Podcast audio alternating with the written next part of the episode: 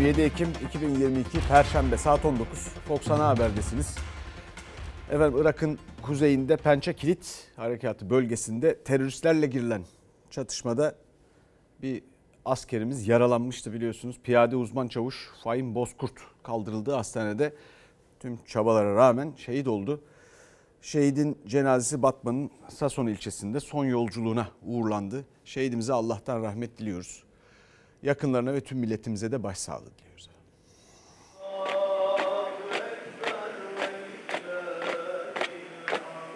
Irak'ın kuzeyinden geldi acı haber. Teröristlerle çıkan çatışmada yaralanan piyade uzman çavuş Fahim Bozkurt kurtarılamayarak şehit oldu.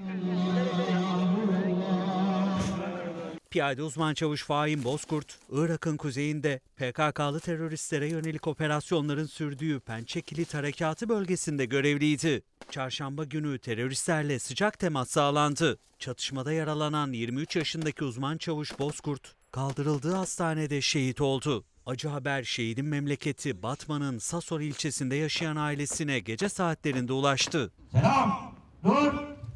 Şehit için ilk tören Batman 14. İnsansız Uçak Sistemleri Üst Komutanlığı'nda düzenlendi. Bekar olan şehidin al bayraklı naaşı daha sonra Sason'a uğurlandı. Şehit uzman çavuş Fahim Bozkurt'un cenaze töreninde çarşı merkezinde yaklaşık 100 metre uzunluğunda dev Türk bayrağı açıldı. Şehit asker Sason ilçesinde Mehmet Akif mezarlığına defnedildi. Silah arkadaşları da şehidin kanını yerde bırakmadı. Pençekilit operasyonu bölgesinde askerimizi şehit eden teröristlerle girilen çatışmada 3 PKK'lı terörist etkisiz hale getirildi. Tunceli'nin Ovacık ilçesi Mercan Dağları kırsalında da Eren Abluka Sonbahar Kış 4 şehit uzman çavuş Burak Tortumlu operasyonu başlatıldı. Operasyonda 548 güvenlik personeli görev alıyor. Bugün etiketimiz ne denir? Siz de tarif edin olan biteni. Biz de burada vakit buldukça paylaşalım. Şartları konuşalım, tartışalım, araştıralım, bakalım, dertleşelim yani. 41 madencinin hayatını kaybettiği bir facia yaşadık biliyorsunuz Amasra'da. Ve 13. günde 25 şüpheli hakkında gözaltı kararı çıktı.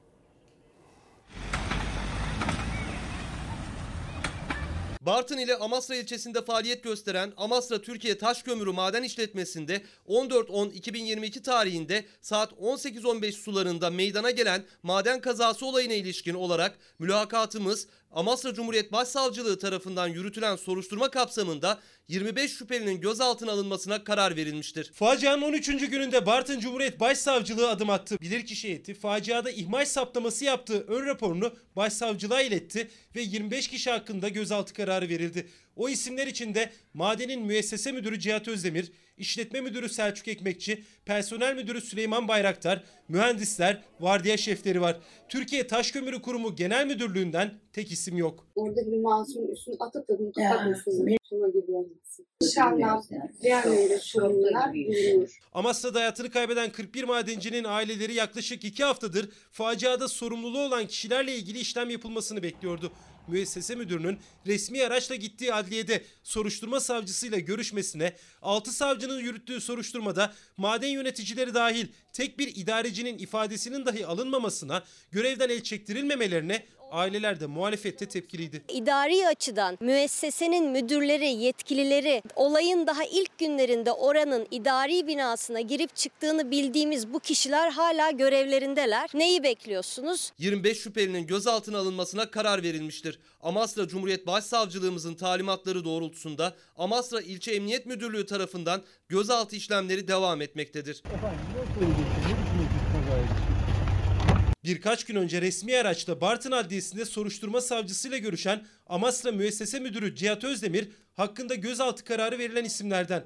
Madenin işletme ve personel müdürleri, vardiya, iş sağlığı ve iş güvenliği mühendisleri, madenin emniyetinden sorumlu isimler, hayatını kaybeden 41 madencinin bağlı olduğu birinci ve ikinci kartiye şefleri hakkında da gözaltı kararı var. Gözaltına alınanlar Amasra İlçe Emniyet Müdürlüğü'ne getirildi. Türkiye Taş Kömürü Kurumu Genel Müdürü ve yöneticileri gözaltı listesinde yok. Taner Yıldız'ın döneminde 2009'dan itibaren 6 tane büyük maden faciası yaşandı. Soma'da 301, Ermenek'te 18, Karadon'da 30, Kemalpaşa'da 8, Dursunbey'de 3, Kozlu'da 8 olmak üzere 368 madencinin hayatını kaybettiği facialar Taner Yıldız'ın Enerji Bakanlığı döneminde oldu. Soma'da ihmali olduğu iddia edilen kamu görevlileri hakkında soruşturma izni vermemişti Yıldız. Bugün 41 madencinin hayatını kaybettiği Amasra faciasını araştırmak için mecliste kurulan komisyonun başkanı. Evet buna ne denir şimdi? Yani kendi Enerji Bakanlığı döneminde en çok madenlerde en çok can kaybını gördüğü bilinen bir isim bu komisyonun başına getiriliyor şimdi. O zamanlarda da hatırlarsınız o günlerde bir gömlek iki gün aynı gömleği giymişti beyaz gömleği efendim soranlar oluyormuştur etrafından demişti ki iki gündür aynı gömlekle duruyorum soruyor arkadaşlar hazırlıksız geldik demişti. Ne denir buna ne denir şimdi? Efendim 13. günde 25 gözaltı. Burada gözaltına alınmalı tutuklanmalı filan diye bir şey hiçbir zaman söylemedik biz. Neden? Çünkü bu yargının işi onun bir prosedürü var falan filan. Fakat bu dönem zarfında 13 günlük dönem zarfında orada yetkili bulunan kişiler orada çalışmaya devam ettiler. Hatta kimi iddialara göre izinle yangını söndürmek için madene de indiler. Efendim ne oldu peki o arada? O arada kayıp bir belge, evrak, bir şey, delil. Emin miyiz bundan olmadığına? Emin miyiz? Ne denir bilmiyorum. İnsan böyle ümitsizliğe kapılıyor zaman zaman. Ee, inşallah iyi, iyi olur ama tabii o giden canlar geri gelmez. İnşallah bundan sonra hiç olmaz. Bununla ilgili de çalışmalar yapıldığını Cumhurbaşkanı Erdoğan söylüyor. Şimdi muhalefete bir bakalım. Ee, muhalefetin altılı masası biliyorsunuz. Ee, orada şimdi yeni bir gelişme var. Bağımsız Türkiye Partisi Genel Başkanı Hüseyin Baş bir davet aldı. Ee, biz de dedik ki yedili masa mı? Biz parti kadroları olarak Millet İttifakı'na destek veririz. Beni Millet İttifakı'na alsınlar. Almıyorlarsa da bunu açıklasınlar. Sayın Hüseyin Baş, Büyük Türkiye idealine inanmış Sayın Genel Başkanımız Meral Akşener ve İyi Partimiz sizleri Millet İttifakı'nda görmekten mutluluk duyacaktır. Cumhuriyet Halk Partisi de sıcak bakar. Gayet de büyük memnuniyet duyarız. Bir gün önce İlker Karagöz'le Fox Çalar Saat programında Millet İttifakı'nda yer alma isteğini dile getirmişti. Bağımsız Türkiye Partisi lideri Hüseyin Baş, Millet İttifakı'nın ortaklarından İyi Parti'den o teklif geldi. CHP'den de memnuniyet duyarız açıklaması. Bugüne kadar altılı olan masa yedili mi olacak sorusu da gündemde. Yıl 2018'e geldi. Bize yine ittifak teklif edildi. Biz yine tamam dedik. Biz bu işi yapamıyoruz dediler. Seçime 2-3 gün kala. Bize söylenen hep şu oldu. Saadet Partisi Genel Başkanı Temel Karamollaoğlu Bağımsız Türkiye Partisi varsa yokuz dediler. Aslında 2018 yılında Kılıçdaroğlu'nun ittifak teklifi yaptığı ama Saadet lideri Karamollaoğlu'nun karşı çıktığını söylemişti Hüseyin Baş. Saadet Partisi o iddiayı yalanladı. Ben Temel Bey'le hiç oturmadım, hiç tanışmadım. Hiçbir kavgam, hiçbir hiçbir şeyim olmadı. Yani bir problemim de yok. Ne bizim Saadet Partisi olarak ne de masanın 85 milyon insanımızın hiçbir ferdine rezerve olması söz konusu değildir. Aksine Millet İttifakı'na katılmak millete karşı sorumluluktur. Herhangi bir partinin Millet İttifakı'na katılması, destek vermesi, bu yönde çalışması ise katılmak isteyen partinin kendi sorumluluğudur. Bunu milletimiz istiyor. Beni Millet İttifakı'na alsınlar. Bu sözlerden sonra Meral Akşener Hüseyin Baş'ı aradı. Millet İttifakı'na davet etti. Cuma günü Akşener BDP Genel Merkezi'nde Baş'ı ziyaret edecek. CHP, İyi Parti, Saadet Partisi ve Demokrat Parti'nin bulunduğu Millet İttifakı'na 5. parti eklenmiş olacak. 14 Kasım'da Deva Partisi ev sahipliğinde yapılacak 7. zirvede muhalefet masası yedili olabilir. Herhalde şu ortak aday olur mu olmaz mı tartışmasını yapanlar var ya onlarla olalım olmayalım. Şu 2018'e bakıp ders alsınlar ya. Herkes aklını başına alsın inanın. Ya böyle bir şey yok, böyle bir dünya yok. Kimse hayal peşinde koşmasın. Bu iş ya beraber olacak ya hiç olmayacak. Deva Partisi lideri Ali Babacan da Habertürk televizyonunda konuştu. Muhalefetin Cumhurbaşkanlığı için ortak aday çıkarması gerektiğini söyledi. Seçimin ilk turda kazanılması gerektiğini. Şimdi bu konuda ne denir? Yani bir efendim bir ortam var. Bir siyaset üretilmesi için bir ortam oluşmuş durumda. Altılı masa içinde daha önce e, hatırlarsınız dedim. O zaten ülkeyi kutuplaştırmaktan bir nebze kurtaracak. Her iki blokta aynı tür, aynı siyasi görüşlerin bulunmasını sağlayarak Türkiye'yi biraz rahatlatacak bir fonksiyon, bir işlev gördü. Yani işini yaptı. Fakat şimdi oradan beklenti var. Ve bu beklenti bir mobilya probleminden öte. Yani masayı büyütelim, bir sandalye daha ekleyelim, bir koltuk daha gelsin filandan öte. Program bekliyor insanlar. Onların ne vaat edeceğini, geleceğe dair insanların, bu ülkenin kıymetli insanların ne hayal edebileceğini tarif edebilecekleri bir programa ihtiyaçları var. Bunu da yavaş yavaş açıklamaları lazım yani artık. Hani bu mobilya şeyinden e, prosedüründen çıkıp ve nihayetinde elbette işte o icraatlar veya işte program neyse onun arkasından da aday bekleniyor. Ne denir? Hayırlısı olsun. Şimdi geçelim Merkez Bankası'nın yeni enflasyon hesabına bu yılın başından beri dördüncü defa enflasyon beklentisiyle ilgili, hedefiyle ilgili düzeltme yapıldı.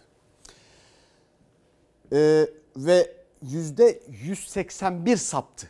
Yani 4 değişiklik yaptılar bunda. Yılın başından beri hedef yüzde 181 saptı. Enflasyon tahmin aralığımızın orta noktaları 2022 yıl sonunda %65,2 seviyelerine tekabül etmektedir. Bundan bir buçuk sene önce yüzde yedi tahmin ettiğin enflasyonu bugün 65 yapmışsan bunun tek anlamı var.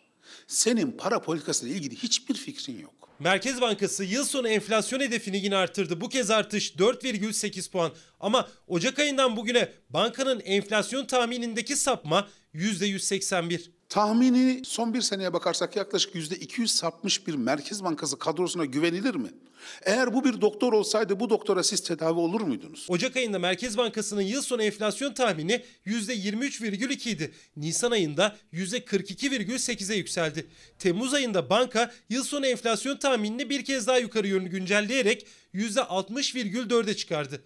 Bugün itibariyle tahmin %65,2. Yani Merkez Bankası'nın enflasyon hesabı 10 ayda %181 şaştı. Enflasyonla bir mücadelemiz var. Enflasyon o noktaya gelmesinde tabii ki kendimizi çok başarılı sayamayız. Şahap Kavcıoğlu Merkez Bankası para politikasını iflas ettirmiş bir başkandır. Merkez Bankası Başkanı Şahap Kavcıoğlu'nun enflasyonla mücadelede başarılı değiliz sözlerini de muhalefet itiraf olarak yorumladı. Cumhurbaşkanının ekonomi modeline göre faiz düşecek, enflasyon da inecekti. Faiz %10,5'e indi ama enflasyon TÜİK rakamları ile bile %83'ün üzerinde. Enflasyon varsa orada sorun vardır. Orada başarıyı konuşmak da doğru değil. Başarılı olmak için çalışmalarımız bu yönde. Bütçenin enflasyonu kaç? Yüzde 155.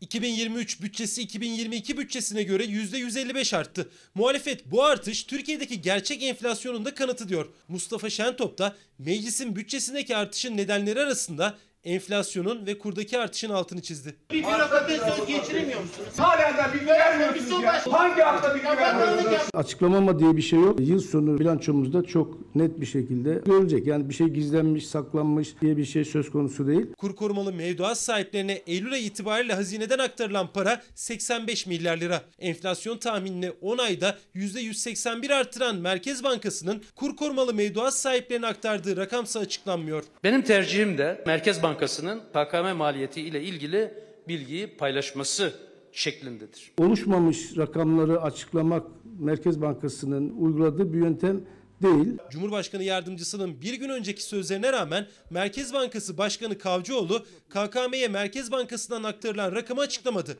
Kur korumalı mevduat sistemine dahil olan şirketlere sağlanan vergi avantajında da süre uzatıldı. Yok yapamayız. Dışarıdan görüldüğü gibi değil onun maliyeti 200 milyar lira civarında. Hazine ve Maliye Bakanı Nebati milyonlarca çalışanın vergi dilimi indirimi beklentisini maliyeti var diyerek geri çevirirken devlet kur korumalı mevduat sistemiyle 10 milyarlarca liralık vergi kazancından vazgeçiyor. Son düzenlemeyle şirketlere vergi avantajı uzatıldı. Dövizlerini yıl sonuna kadar kur korumalı mevduat sistemine dahil etmeleri halinde faiz, kar payı ve kur kazancı için vergi ödemeyecekler. Oh ne hala memleket. Burada çok ilginç başka bir şey var. Merkez Bankası'nın enflasyon hesabında daha bu yıl da bitmedi bu arada. Yılbaşından bugüne yüzde 181 sapma, şaşma, hata neyse var hedefinde. Peki ENAG diye bir kurum var biliyorsunuz bir oluşum var. Akademisyenlerden mürekkep enflasyon araştırma grubu. Onların yaptığı bir enflasyon hesabı var. O alternatif hesabı da açıklıyorlar. ENAG'ın enflasyonu ne? En son açıkladıkları %181.37. Çok acayip değil mi? ENAG'ın açıkladığı Türkiye'de şu anda yaşanan enflasyon diye açıkladığı oranla buradaki sapma aynı. Şu Allah'ın işine bakın. Yani bir yerden bir yerden rakamlar tutuyor ya. Çok acayip. Ne denir başka ne diyeceğiz? Yani efendim ha bu arada başka hedefler de var. Şimdi mesela 2023'te %22 enflasyon hedefi. Bu sene %65 diyorlar. Gıda enflasyonu için %75 demişler. Şimdi şunu tekrar altını çizerek söylemek istiyorum. Bakın gelecek yıl o hedef tutsa bile 2023'te %22 enflasyon olsa bile ne demek bu biliyor musunuz? Bu seneye kadar yaşadığımız ve canımıza okuyan hayat pahalılığından herkesi kıvrandıran enflasyon neyse onun yarattığı fiyatlar, pahalılık öyle kalacak. Onun üstüne bir de eğer o hedef şaşmazsa bir de %22 daha gelecek bu fiyatların üstüne. Enflasyon hikayesi böyle. Çok yanılıyor insanlar. Hayat pahalılığıyla enflasyon aynı şey değil. O fiyatlar inmiyor yani. Enflasyon azalıyor, fiyatlardaki artış hızı azalıyor çünkü. Bu enflasyon bizim yanımızda kar deniyor ama kar da denemez işte ona. Ne denir? Yanımızda zarar kalıyor işte öyle. Peki gidelim şimdi meclise. Mecliste bir 10 bin dolar kavgası vardı. 10 bin dolar rüşvet alan milletvekili kimdir? Sen utanmıyor musun? 10 bin dolar alan milletvekili belki de sensin. Terbiyesiz sensin. Sen de terbiyesiz dersin lan bana. Grup başkan vekiline. Asabımı bozma benim. Meclis Plan Bütçe Komisyonu'nda tansiyonu yükselten muhalefetin bir kez daha yolsuzluk ve rüşvet iddialarını dile getirmesi oldu. CHP Grup Başkan Vekili Engin Altay, İçişleri Bakanı Süleyman Soylu'nun ayda 10 bin dolar rüşvet alan siyasetçi var sözlerini hatırlattı. O anlarda AK Partili Salih Cora laf atınca sinirler gerildi, vekiller yerinden fırladı. Sen kimsin grup başkan vekilimize? Terbiyesiz diyecek. Hassiz adam. Bak Salih beni azdırma. Terbiyesiz sensin. Sen de terbiyesiz dersin lan bana. Ayda kime 10 bin dolar para gönderiyorsa hangi siyasetçiye oradan sorsun. İçişleri Bakanı Süleyman Soylu bu açıklamayı 24 Mayıs 2021 tarihinde yaptı. Organize suç örgütü lideri Sedat Peker'in bir siyasetçiye ayda 10 bin dolar verdiğine ilişkin sözlerinin üzerinden 17 ay geçti ama o isim açıklanmadı. Plan Bütçe Komisyonu'nda Türkiye Büyük Millet Meclisi bütçesi görüşmelerinde CHP'li Engin Altay, Meclis Başkanı Mustafa Şentop'a o sözleri hatırlattı. Siz halihazırdaki mevcut ve önceki dönem milletvekillerinin başkanısınız. 10 bin dolar rüşvet alan milletvekili kimdir? Bu Türkiye'de gelmiş geçmiş yaşayan bütün milletvekillerini itham altında bırakan bir tablodur. Bunu iddia eden kimdir? Ülkenin maalesef İçişleri Bakanı'dır. Meclis bunun altında kalabilir mi? Sen utanmıyor musun? 10 bin dolar alan milletvekili belki de sensin. Meclis Başkanı o soruya yanıt vermedi ama AK Parti sıralarından tepki geldi. AK Partili Salih Cora, Engin Altay'a terbiyesiz deyince tansiyon yükseldi. Terbiyesiz sensin. Sen de terbiyesiz dersin lan bana. Grup başkan vekiline. Asabımı bozma benim. Sen kimsin grup başkan vekilimize? Terbiyesiz diyecek. Hassiz adam. Bak Salih beni azdırma. Senin İçişleri Bakanın hırsız milletvekili. Gözler gerildi ama Sedat Peker'den ayda 10 bin dolar alan siyasetçi kim sorusu yine yanıtsız kaldı. Aman sakin. Aman sakin. Şimdi tabii benim benim, benim söylemem biraz komik gelebilir ama doğrusu bu. Aman sakin. Yani siz dediğimi yapın, yaptığımı yapmayın. Efendim şimdi e, bir mesaj okuyayım. E, çok sayıda mesaj geldi. E, efendim bir değerli izleyicimiz diyor ki EYT neden Aralık'ı bekliyor? Geçim derdindeki bizden daha önemli gündeme ne denir demiş. Bir başka izleyicimiz Selçuk Bey kardeşim bu kadar zor mu yurt dışı mezunu denklik mağduru çocuklarımızı haber yapar mısınız? Ee, efendim bir başka izleyicimiz 100 bin öğretmen atama isteğimizi dile getirebilir misiniz? Ne denir? Elbette getiririz. Zaten sürekli getiriyoruz. Atanmayan öğretmenler ki zaten bugün de inşallah var haberlerde. Emekli vatandaşlar aç bu memlekete ne denir demiş. Kıymetli emeklilerimiz 14 milyon emekliye özel bankalar 10 bine kadar promosyon verirken her nedense kamu bankalarından ses yok. SSK'nın bankalarla anlaşmasında promosyon limitlerini neden düşük belirlediler anlamakta zorlanıyoruz demiş bir başka izleyicimiz de. Efendim biliyorsunuz Türk Tabipleri Birliği Başkanı Şebnem Korur Fincancı. Ee, dün İstanbul'da gözaltına alınmış Ankara'ya götürülmüştü. Terör operasyonlarında kullanılan silahlarla ilgili e, bir soru sormuştu. Efendim bununla ilgili olarak da e, terör örgütü propagandası yapmak suçlamasıyla tutuklandı. TTB Başkanı Şebnem Korur Fincancı. Şimdi gelelim açlık sınırına. Açlık sınırı 7425 lira. İki tane emekli maaşından, iki emekli maaşından fazla.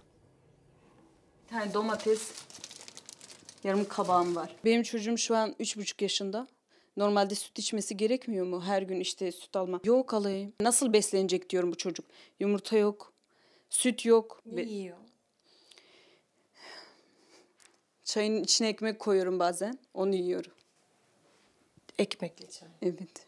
Boğazı düğümleniyor, gözlerinden yaş akıyor Cahide Sezgin'in. Bir anne için en zorunu yaşıyor. Çaya kuru ekmekle çocuğunu doyurmaya çalışıyor. Eşim çalışıyor asgari ücretli ama benim kiram 2750. Ben elimden gelince ek işlere gidip çalışıyorum. Tekstile gidiyorum günlükçü olarak çalışıyorum. Ee, eşim arada bir simite gidiyor ona yardıma gidiyorum. Beraber gidip simit satıyoruz. Nasıl bu kadar zorluk çekmemizi görmüyorlar.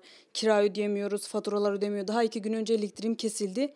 Gidip borç alıp elektriği açtırdık. 27 yaşında bir çocuk annesi Cahide Sezgin. Eşinin aldığı asgari ücrete bazen kendi aldığı yevmiye ekleniyor. Bazen de simit satıyorlar geçinebilmek için. Çünkü asgari ücret yetmiyor. Türk İş Ekim ayının açlık sınırını 7425 lira olarak açıkladı. Yani bir ailenin sadece gıdaya ayırması gereken para asgari ücretin neredeyse 2000 lira üstünde. Ben de herkes gibi çocuğuma gidip istediğini marketten, istediğini de ihtiyaçlarını alayım. Gideyim bir kilo et alayım, bir kilo kima alayım, gideyim sebzemi alayım, meyvemi alayım.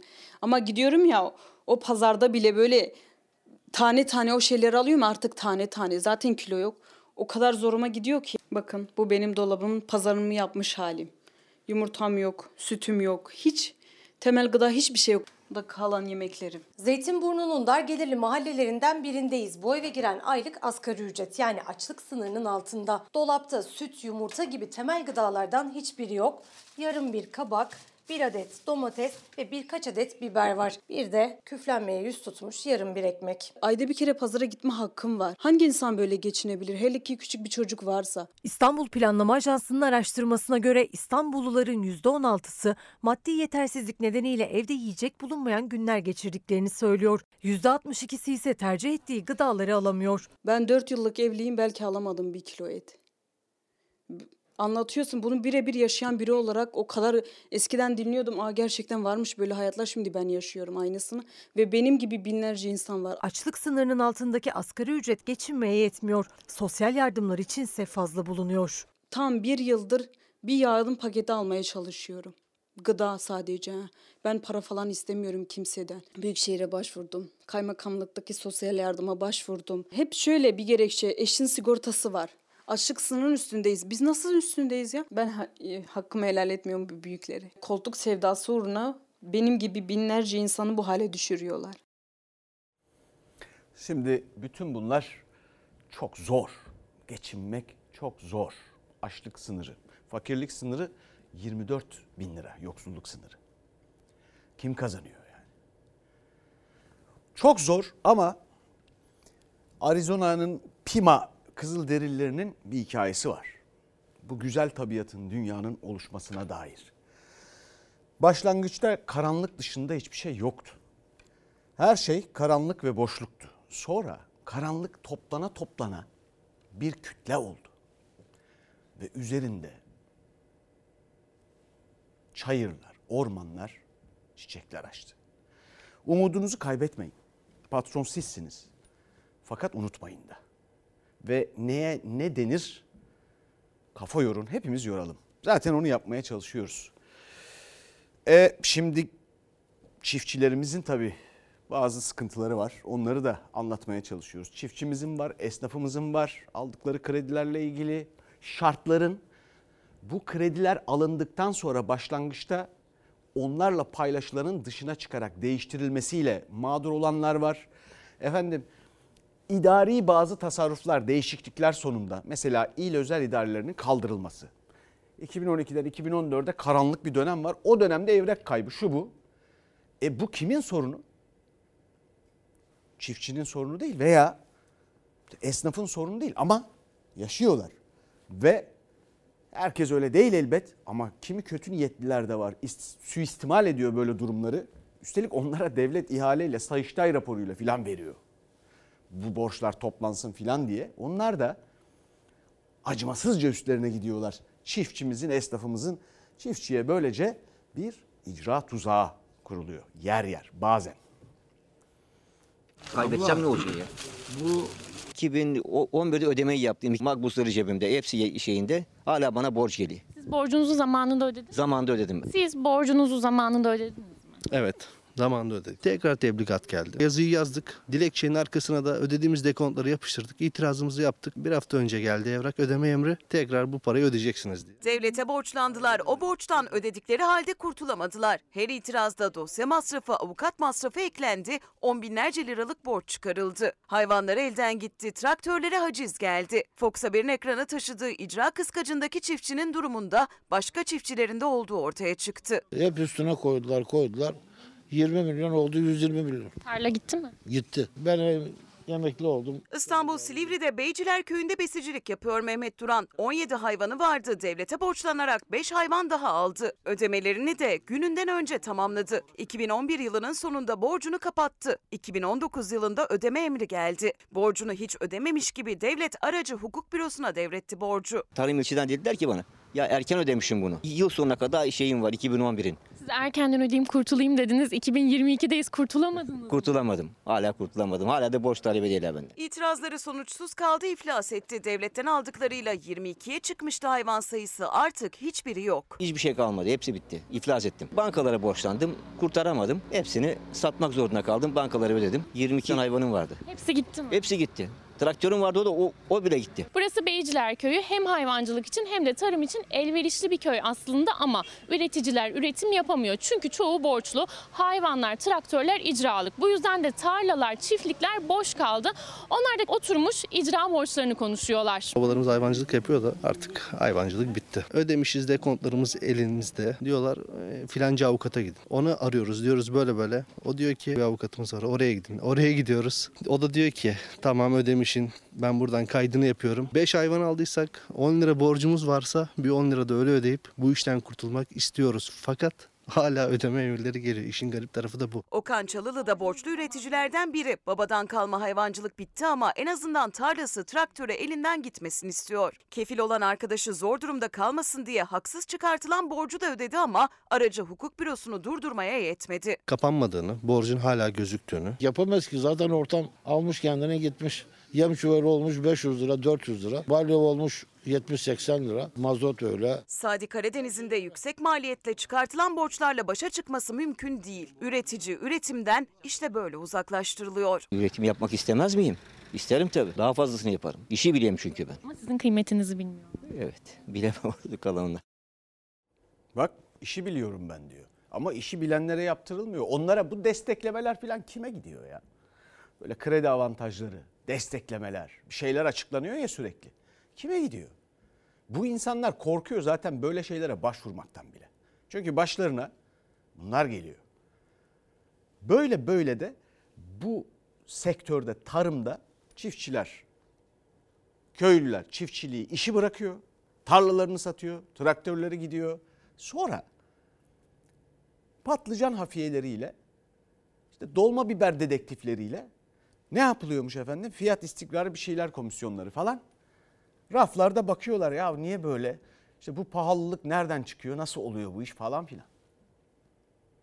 O bahsi geçen köyden her gün 14 ton süt çıkardı. Her gün. Şimdi içmeye bulamıyorsun. Ve böyle kaç köy var bu ülkede? Bu nasıl bir tarım politikasıdır? Akıl alacak gibi değil.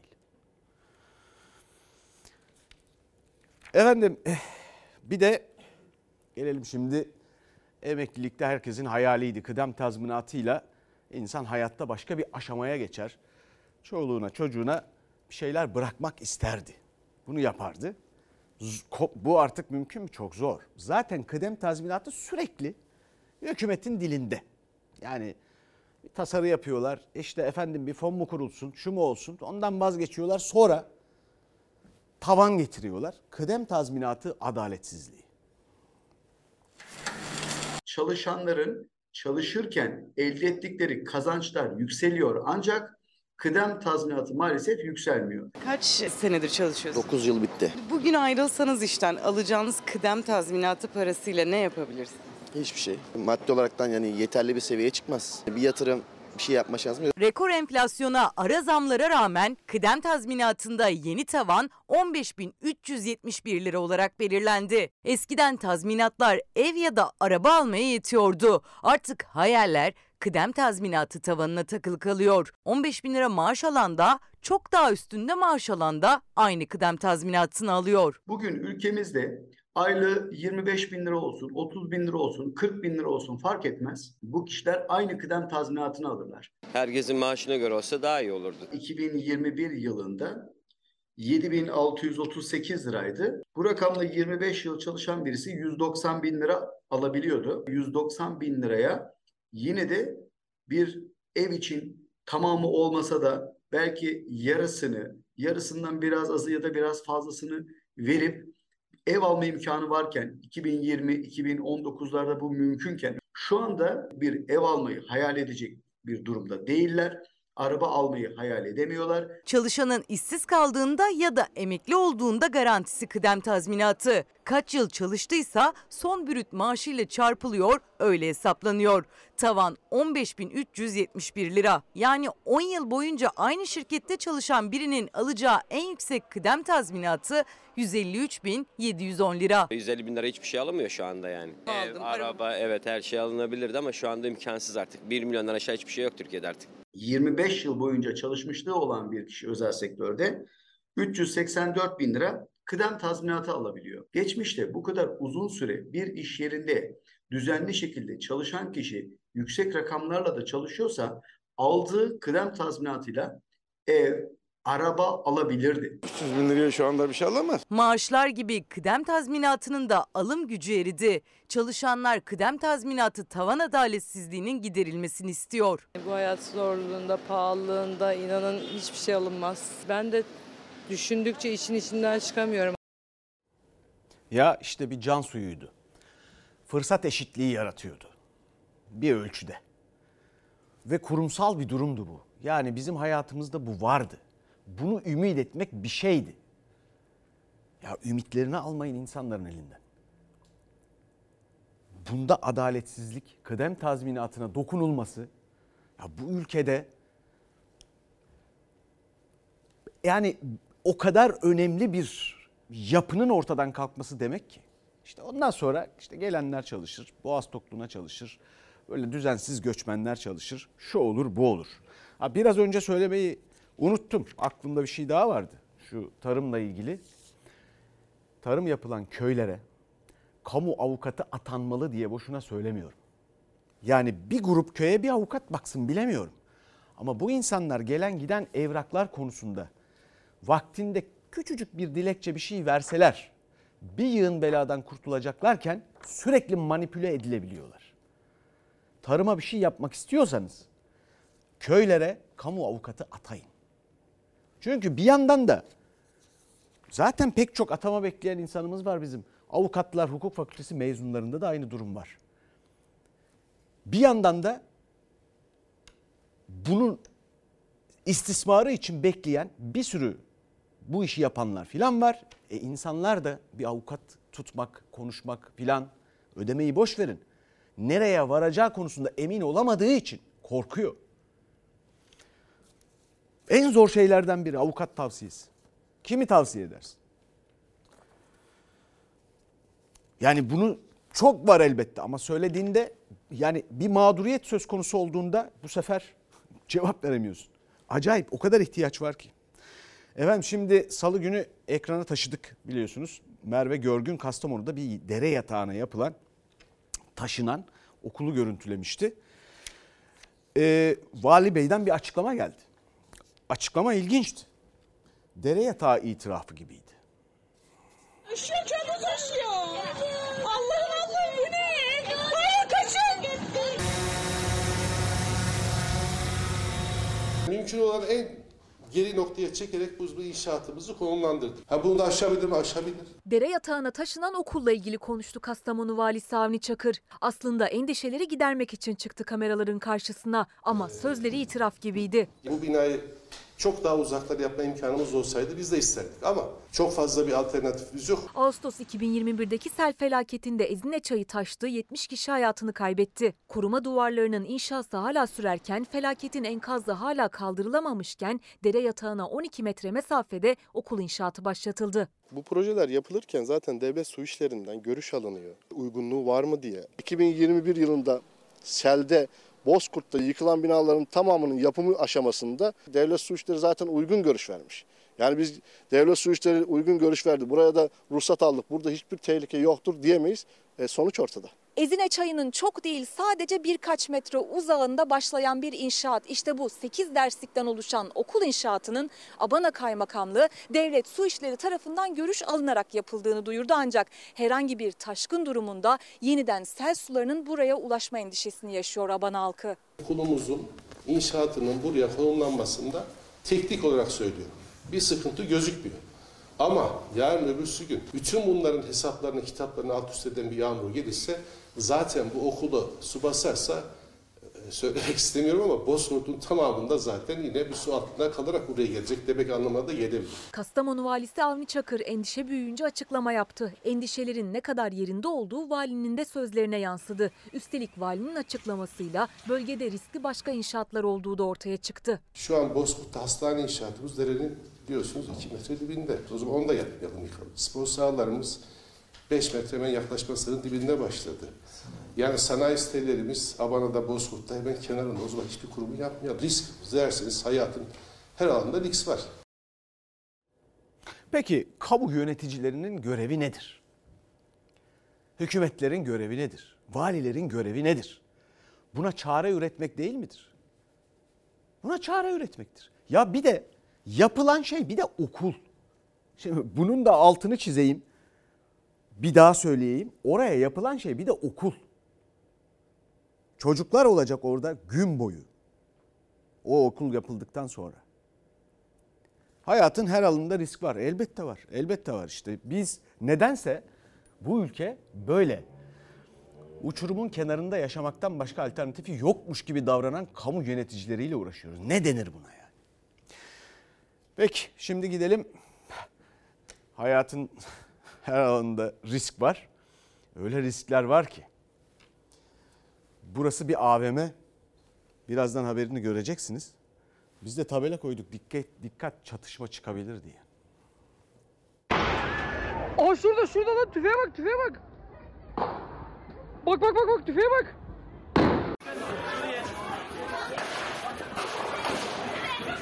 Yatın yatın yatın. Hepiniz yatın. Herkes yatsın ya. Yat. Ya kurşun gelebilir yatın.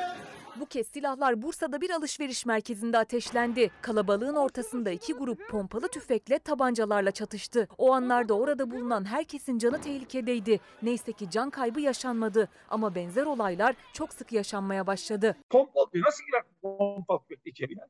Böyle bir şey olabilir mi? Bu cesaret nereden geliyor? E çünkü suç işlersem yanıma kalır. Kar kalır. Efendim işte zaten şu kadar ceza alsam girmem içeri. E çünkü caydırmıyor, korkutmuyor. Korkmadığı için de suç işleyebiliyor. Bursa'da kaçan saldırganları arıyor polis.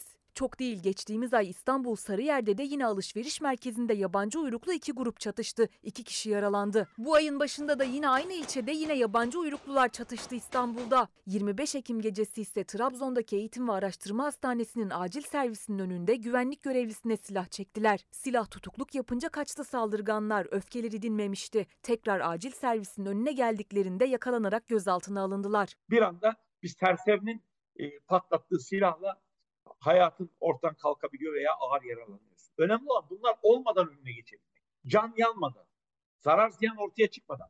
Yani güvenli olmak ne sağlayabilir? Bunu hukuk devleti sağlayabilir. Cezasızlık algısını ortadan kaldırmak maksadıyla cezası az olan suçlarda yeni bir infaz uygulamasını ve Türkiye kazandırmayı düşünüyoruz. Adalet Bakanı Bekir Bozdağ da cezasızlık algısı olduğunu kabul ediyor. Ceza hukukçusu Ersan Şen'e göre de caydırıcı cezalar şart.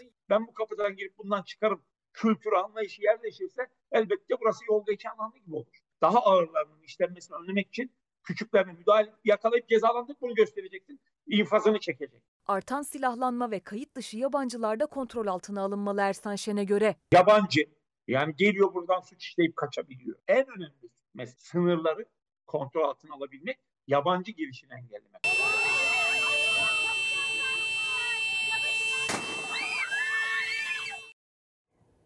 Cezalar artırılacak. Hangi cezalar? Adalet Bakanı Bekir Bozdağ'ın söylediği cezalar hangileri artırılacak cezalar? Hangi suçlarla ilgili? Mesela orada büyük kaygı var. İlk icraat e, iletişime efendim işte yanlış haber yayma şu bu falan diye bir şey üzerinden bir sansür yasasıyla iletişime geldi. Gazetecilere geliyor. Ceza artırımı bu. Bu adamlar yerlisi yabancısı kim oldukları belli değil gelip burada bir AVM'de çoluk çocuk insanlar kütür kütür çatışıyorlar. Ey. Efendim şimdi biliyorsunuz e, Gülşah İnce yeni bir haber dizisi başlattı. Cumhuriyet Fabrikaları dosyamız şimdi karşınızda.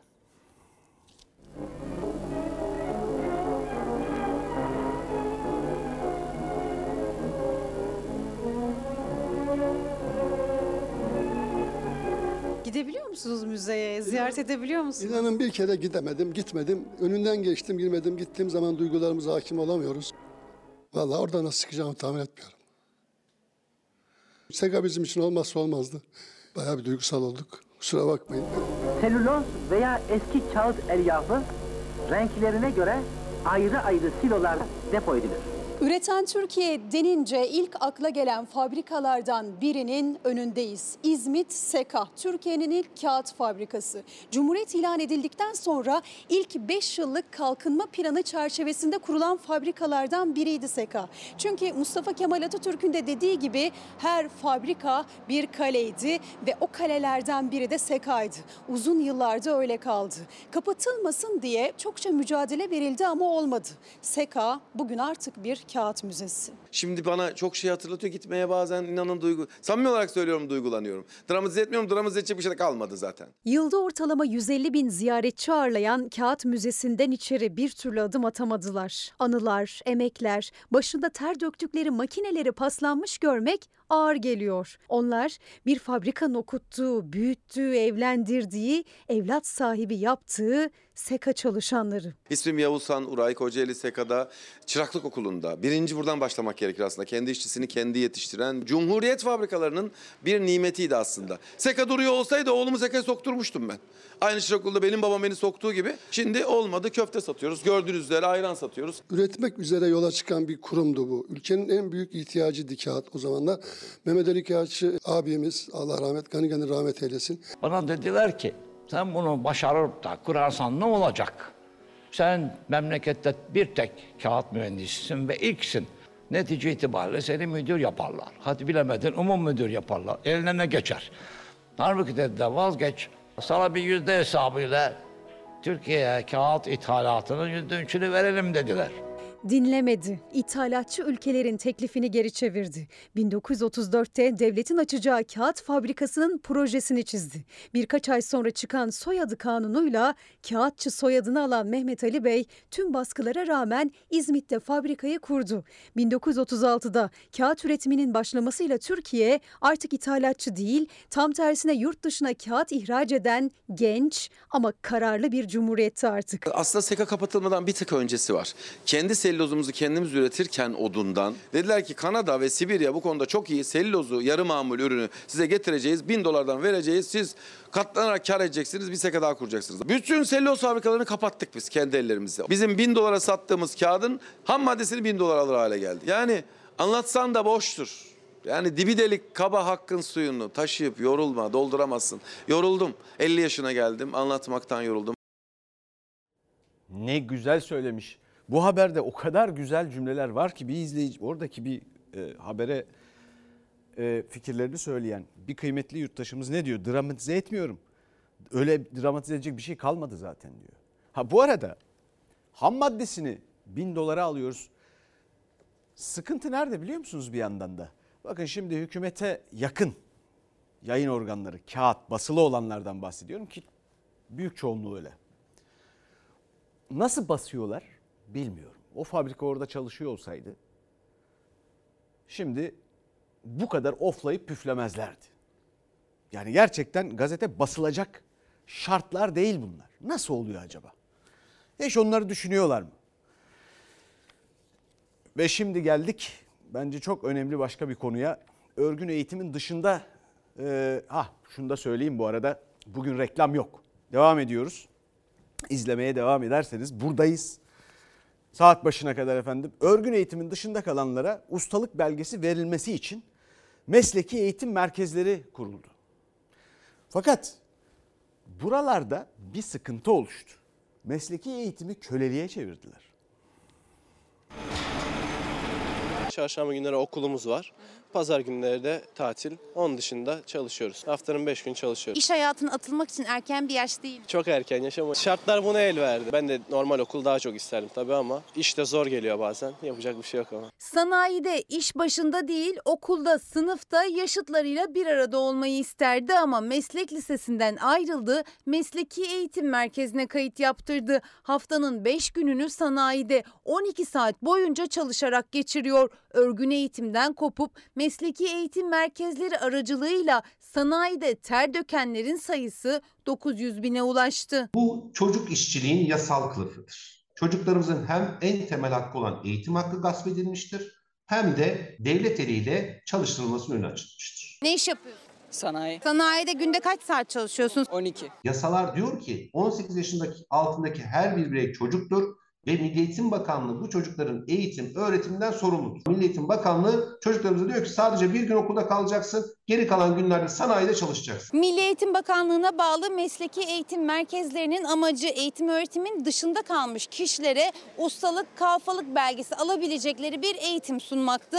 Ancak sistem tam tersine işlemeye başladı. Aileler lise çağındaki öğrencileri liseden alıp yani örgün eğitimin dışına çıkarıp mesleki eğitim merkezlerine kaydettirmeye başladılar. Ben sabah 8 akşam 7 çalışıyorum. Mesleki eğitim merkezlerine kayıt yaptırmak için ortaokul mezunu olmak yeterli. Ustalık belgesi alıp iş yeri açmak isteyen herkes kayıt yaptırabiliyor. Haftada bir gün teorik eğitim alıp 4 günde çalışmaları gerekirken çoğu 5 gün çalıştırılıyor. Devlet eliyle işletmeye verilen bedel 9, 10, 11. sınıfta 1650 lira 11. 12. sınıf yani son sınıfa gelen çocuklara da 2750 lira 17 kuruş işletme sahiplerinin hesabına yatırılıyor. Bazı işletme sahipleri çocuklara veriyor. Daha fazlasını veren işletme sahipleri de var. Daha azını veren işletme sahipleri de var. Ancak burada da gerçek bir kontrol denetim yok. Çoğu ailenin de geçim sıkıntısı nedeniyle az da olsa bu paraya ihtiyacı var. Mesleki eğitim şart ancak eğitim işin kaygısı çocukların ucuz iş gücüne dönüşmesi. Çocuklarının eve getireceği gelire muhtaçlar. Velilerimiz bu sürece mecbur bırakıldığı için, çocuklarımız da çalışmak durumunda kaldığı için maalesef ki okulda olması gereken çağda çocuklarımızın sanayide ve işletmede görüyoruz. Efendim bu o kadar önemli ki insanların genç yaştan işe kazandırılması filan. Fakat böyle değil. Fırsat eşitliği değil bu. Fırsat eşitliği ne kadar önemli biliyor musunuz? Alexis de Tocqueville diye bir adam var. Büyük bir siyaset bilimci. 1835'te şunu yazmış. Amerika'ya gidiyor. Bir Fransız bu. Amerika'da niye Amerika gelişiyor hızla diye filan. Amerika'da bulunduğum süre boyunca ilgilendiğim yeni olgular arasında, gördüklerim arasında fırsat eşitliği kadar dikkatimi çeken başka bir şey olmadı diyor. Fırsat eşitliği kadar. O kadar önemli ki. Ama onun için yapmıyoruz. Biz başka bir şey için, sömürmek için yapıyoruz belli ki bunu. Ve bu ülkenin işvereni de düşünmüyor bunu. Çünkü ya bu insanları birazcık düşünürsen azıcık karını biraz azalsın ya ne olacak? Birazcık paylaşmayı göze alırsan hepimiz daha iyi bir ülkede yaşamaya başlayacağız. Ya siz de daha fazla kazanacaksınız. Ha bu arada da şeyi hatırlatayım. Bu stajla ilgili bugün mesaj gelmedi ama aklımdayken söyleyeyim tam konusu gelmişken. Bu stajlar SSK başlangıcı sayılsın diye bütün sene bu çocuklar mesaj attılar. Bakalım orada bir gelişme yaşanacak mı? Şimdi gelelim benim hikayeme.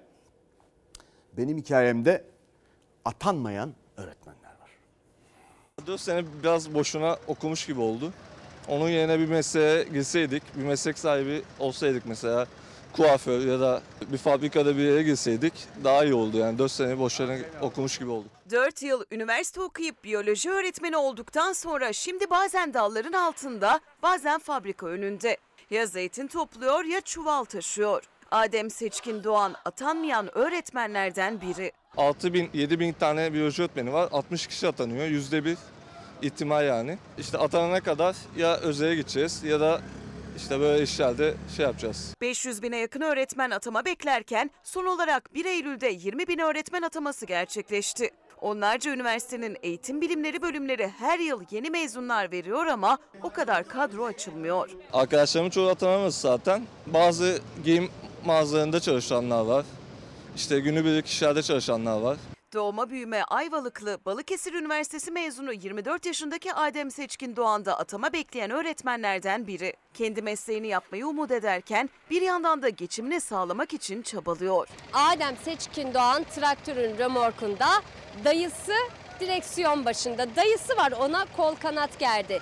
Zeytin mevsiminde kahya olarak çalışıyor. Yeğenine iş imkanı sağladı. Harçlığını çıkarmasına ön ayak oldu. Şimdi nasıl bir gelecek planı çiziyorsunuz kendinize? Şu anda pek belli değil. Sınavlara çalışıyoruz. Bir işe olursa oraya gidiyoruz. Eşya işi işte, hambarlık falan. Ee, mesela buzdolabı bozuluyor, onu alıyoruz. Ee, yenisini getiriyoruz. Ee, ben de taşıyorum işte ikinci kata, üçüncü kata. Toprakta ürün varsa tarlaya, bahçeye giren, ürün yoksa hamallık yaparak para kazanmaya çalışan, atama bekleyen bir öğretmen o. Onunla aynı kaderi yaşayan yüz binler gibi o da bir gün kendi mesleğini yapabilmeyi, gelecek nesilleri yetiştirmeyi hayal ediyor. Moraliniz bozuluyor mu? Valla biraz bozuk ama idare ediyoruz. Yani yardımcı olmaya çalışıyorum babama abime. Öyle. İşte yine fırsat eşitliği meselesi karşımıza çıktı. Bunlar önemli şeyler. Şimdi biz Cumhuriyet'in 100. yılına basıyoruz. 100. yaşına. Bu 100. yıl Cumhuriyet'in yüzleri, Türkiye'nin yüzlerini hatırlamamız gereken bir yılı kapsayacak. Şimdi burada iyi durum var, kötü durum var. Mesela Türkiye'nin bu fabrikaları, kapanan fabrikaları Türkiye'nin yüzleriydi, kapandı kötü. Bu çocukların çektiği, bu gençlerin çektiği, insanların çektiği fırsat eşitliğinin olmadığı bir ülkede yaşananlar işte kötü tarafları. Bunları düzeltmemiz lazım. O yüzü güldürmemiz lazım. 100. yıl bunun için bir başlangıç olmalı bir şekilde. Ve şimdi gelelim sağlıkla ilgili meseleye. Teşhise randevu süresi engeli. Kaç dakika kalıyorsunuz doktorun yanında? Bir iki dakika. En basiti bir kanserin bile yani şu anda içimiz bir kapalı sandık. O kadar kısa sürede tabii ki yani bu teşhis koyulamaz. Araştırılması gerekiyor. Araştırabilmesi için de insanlar zaten yığılmış hastaneye sonuçta. Ee, kime sıra gelecek? Hasta şikayetlerinin dinlenmesi ve fizik muayene en önemli e, bölümünü oluşturuyor. Bunun kısa zaman aralıklarında yapılması yanlış tanıya, yanlış tedaviye ve yanlış sonuçlara neden olabiliyor. Randevu sorunu bitsin diye muayene süreleri 5 hatta 3,5 dakikaya kadar düşürüldü. Doktorlara göre teşhis zorlaşıyor. Bu da hayati risk demek. Muayene süresi kısa olduğu için hastalardan çok sayıda tetkik istenmesi gerekiyor. Bu da hastanelerde bir başka yoğunluğa sebep oluyor. Hastayla çok uzun süre konuşmak gerekiyor. Bunun e, kısalması durumunda da doktor tanı koymak için alelacele bir takım tetkiklere başvurması zorunda bırakılıyor. Bu tetkiklerin çok sayıda isteniyor olması hastanelerdeki tanı imkanlarını aşırı gereksiz yük bindiriyor. 3-5 dakikada falan muayene bitti. Birkaç soru sordu. Kan tahlile gönderdi. Ultrasona gönderdi. Kan tahlilleri bekliyoruz. Bakalım çıksın bakalım ne olacak. Muayene süresi hiç yok. Zaten röntgene gittim. 10 dakika sürmüyor bile. Bazı hastalar geliyor. Elinde bir dosya tetkik var ama baktığınızda hastayla uzun süre konuştuğunuzda şikayetlerin tamamen başka bir nedenle olduğunu ve basit başka tetkiklerin yapılması gerektiğini anlayabiliyorsunuz. Uluslararası Üniversiteli Kolon ve Rektum Cerrahları Derneği Kongresi'nin toplantısında da hastanın detaylı kontrolden geçirilmesi gerektiği konuşuldu. Çünkü Türkiye'de de dünyada da en sık görülen kanser türlerinden kalın bağırsak ve rektum kanserleri. Profesör Doktor Ayhan Kuzu'ya göre hastalığın tedavisinde erken teşhis çok önemli. Hareketsiz yaşam, düzensiz beslenme hastalığı genç yaşlara kadar düşürdü. Genelde 50 yaşından sonra artıyor oran. Fakat %11 kadarı 50 yaşın altında görülüyor. Kolonda görülen kanserlerde 2 kat artış, rektumda görülen kanserlerde de 4 kat artış bekleniyor. Dünya Kupası finali ve bu finali ev sahibi İngiltere ile Federal Almanya oynuyor. Diego Maradona ve Dünya Kupası işte 13. şampiyon. Sizleri biraz eğlendirecek, eğlendirebilirse, biraz dinlendirebilecek, dinlendirebilirse Büyük Çocuk Bayramı'nı, dünyanın ilk ve tek çocuk bayramını gelin dünya çocukları birlikte kutlayalım. Nokta değil, virgül. Rastlaşırsak çünkü ben bilmeden size gene böyle şeyler söyleyebilirim. Siz de başkalarına söyleyin. Hepimiz dost olalım birbirimizle. Her şey gönlünüzce olsun. Cumhuriyetin yüzlerindendi işte o da. Türkiye'nin yüzlerindendi. Türkiye'nin Cumhuriyet'in seslerindendi. Kaybettik 97 yaşında son yolculuğuna uğurlandı.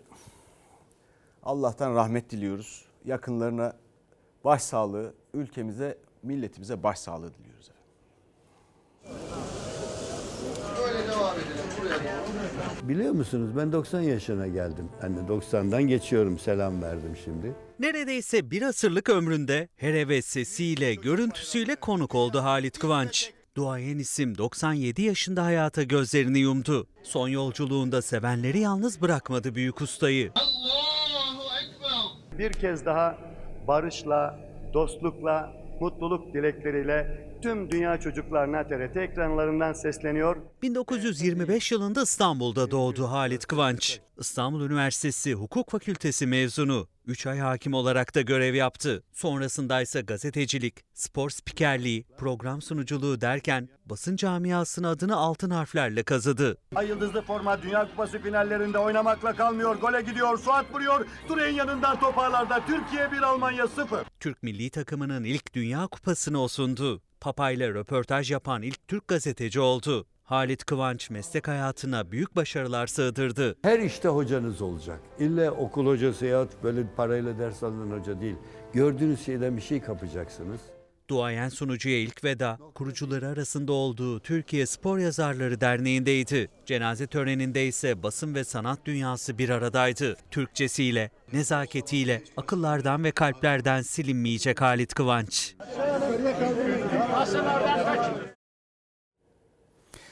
Efendim gençlerle ilgili biliyorsunuz pek çok şey söylüyoruz. Burada özellikle gençleri ilgilendiren haberlerden bahsediyoruz. Olaylardan, gelişmelerden bahsediyoruz ve değerlendirmeler yapıyoruz. Onlarla bayağı iyi de fikir alışverişi içinde bulunuyoruz. Bizim bütün bu sorunlarla maalesef neredeyse artık ihtiyar bir gençliğimiz var. Öyle bir sorunumuz var. Bu akşam da tam buna uygun bir konusu olan neredeyse bir dizi başlıyor. İsmi Darmaduman ve dizi gençlerin kendilerini ne bileyim kendileriyle işte yaşadıklarını eleştirmeleri filan yetişkinlerin de gençlikleriyle hesaplaşmalarını filan konu alıyor. Şimdi bu ilginç. Hakikaten ilginç ve dolayısıyla iyi seyirler dilerim. Darma dumanı bir şey söylemek istiyorum. Cumhuriyetin, Türkiye'nin yüzünü biraz olsun güldürmemiz lazım. İyi akşamlar efendim. Her köşesi cennetin ezilir yerler için bir başka